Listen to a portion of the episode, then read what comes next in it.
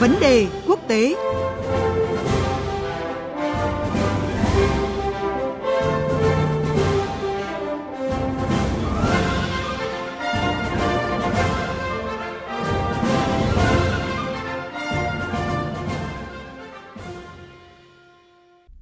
Thưa quý vị và các bạn, chưa qua theo giờ Nga, Tổng thống Nga Vladimir Putin đã đọc thông điệp liên bang trước Quốc hội.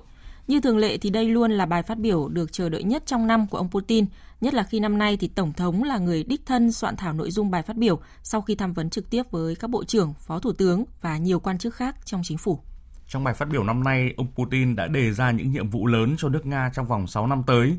Trong đó nội dung được dư luận quan tâm nhất vẫn là chính sách cả về kinh tế, chính trị, quân sự của Nga trong bối cảnh cuộc xung đột với Ukraine đã bước sang năm thứ ba và Nga tiếp tục hứng chịu chính sách cô lập của phương Tây với nhiều gói trừng phạt mới. Và cuộc trao đổi giữa biên tập viên Thúy Ngọc với phóng viên Thu Hà, thường trú Đài Tiếng Nói Việt Nam tại Nga, sẽ phân tích những vấn đề đáng chú ý trong thông điệp liên bang của Tổng thống Nga Putin. Xin chào phóng viên Thu Hà. Dạ vâng, xin chào biên tập viên Thúy Ngọc. Xin chào quý vị và các bạn. Thưa chị, hôm qua Tổng thống Nga Vladimir Putin đã đọc thông điệp liên bang trước Quốc hội. Ông Putin đọc thông điệp trong bối cảnh ở cuộc xung đột Ukraine đã bước sang năm thứ ba và phương Tây mới đây công bố một loạt lệnh trừng phạt mới nhằm vào Nga. Vậy thì thông điệp liên bang cho thấy cách tiếp cận của Nga như thế nào trước các lệnh trừng phạt này ạ? Như chúng ta đã thấy là trong vài năm qua thì nước Nga đã cố gắng xây dựng hệ thống quản lý cũng như thực hiện các dự án quốc gia theo nguyên tắc mới dựa trên lượng lớn dữ liệu, công nghệ kỹ thuật số hiện đại giúp nâng cao hiệu quả công việc, kiểm soát rủi ro, tính đến toàn bộ khối lượng thông tin, liên tục điều chỉnh các dự án trong điều kiện có các lệnh trừng phạt chống lại Nga. Và trong thông điệp liên bang, ông Putin khẳng định nước Nga sẽ tiếp tục hành động chính xác theo logic này. Đến cuối năm nay, tất cả các dự án quốc gia đều phải được phê duyệt và phối hợp với nhau hướng tới các mục tiêu chung mang tính hệ thống, hướng tới việc đạt được các mục tiêu phát triển quốc gia. Quy mô của những thách thức lịch sử mà nước Nga phải đối mặt đòi hỏi sự phối hợp cực kỳ rõ ràng, chặt chẽ của nhà nước, xã hội dân sự và doanh nghiệp. Một lĩnh vực được ông Putin đặc biệt chú ý là tiếp tục phát triển tuyến đường biển phía Bắc. Nga đã và sẽ tiếp tục mời các công ty hậu cần nước ngoài và các quốc gia tích cực tận dụng các cơ hội của hành lang vận tải toàn cầu này. Năm ngoái thì 36 triệu tấn hàng hóa đã được vận chuyển qua đây. Con số này cao gấp 5 lần con số kỷ lục thời Liên Xô. Nga sẽ tăng doanh thu của các cảng phía Bắc, bao gồm cả trung tâm vận tải Murmansk và xây dựng hạm đội Bắc Cực. Dựa trên các nhà máy đóng tàu trong nước, nước Nga có kế hoạch cập nhật đáng kể các đội tàu buôn, bao gồm tàu chở dầu, tàu chở khí đốt, tàu container. Điều này sẽ cho phép doanh nghiệp Nga xây dựng các luồng thương mại hiệu quả trong điều kiện hậu cần đang thay đổi và những thay đổi cơ bản trong nền kinh tế toàn cầu.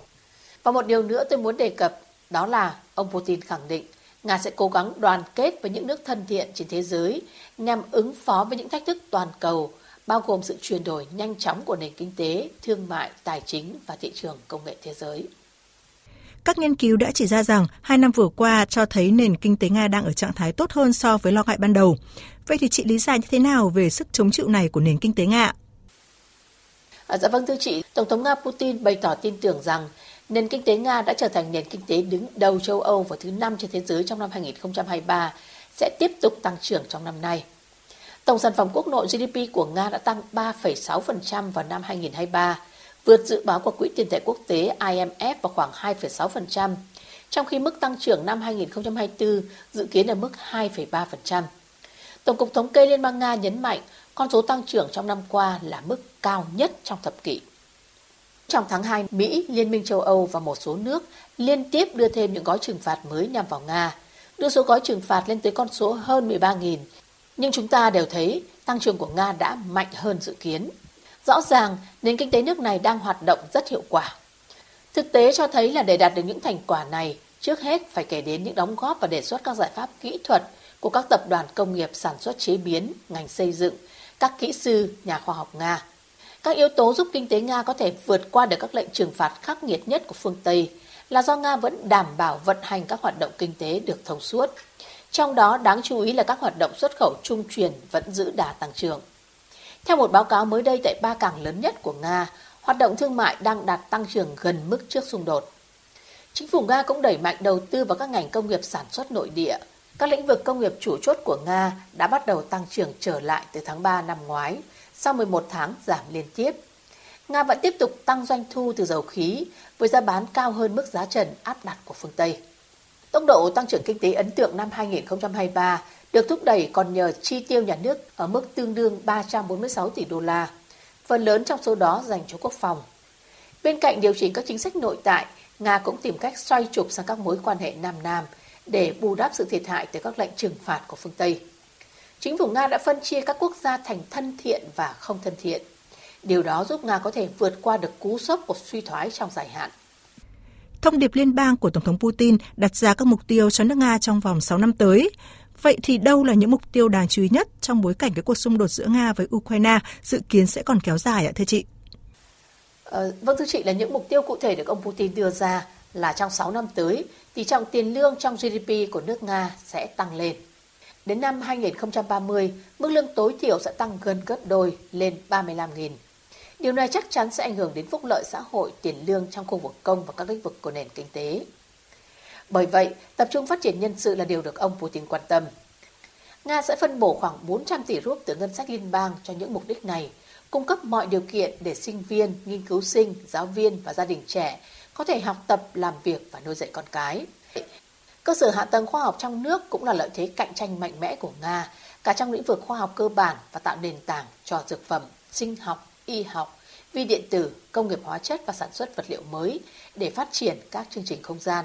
Nga sẽ tăng hơn gấp đôi tổng đầu tư của nhà nước và doanh nghiệp vào nghiên cứu và phát triển, đưa tỷ trọng lên 2% GDP vào năm 2030 và Nga phải trở thành một trong những cường quốc khoa học hàng đầu thế giới.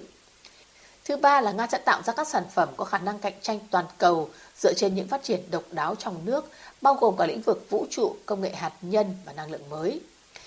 Đến năm 2030, Nga sẽ nằm trong số 25 quốc gia dẫn đầu thế giới về số lượng robot công nghiệp. Cảm ơn phóng viên Thu Hà với những phân tích vừa rồi. Vâng, thưa quý vị và các bạn có thể thấy là Tổng thống Nga Putin đã đặt ra những mục tiêu rất tham vọng cho sự phát triển của Nga đến năm 2030 với trọng tâm là phát triển kinh tế, khoa học công nghệ và nhân lực. Trong đó thì đáng chú ý là Nga sẽ tiếp tục tập trung và sản xuất nội địa để gia tăng sức chống chịu của nền kinh tế trước các lệnh trừng phạt. À, bởi sức mạnh kinh tế chính là yếu tố then chốt trong cuộc đối đầu giữa Nga và phương Tây trong bối cảnh mà cuộc xung đột tại Ukraine vẫn chưa có lối thoát.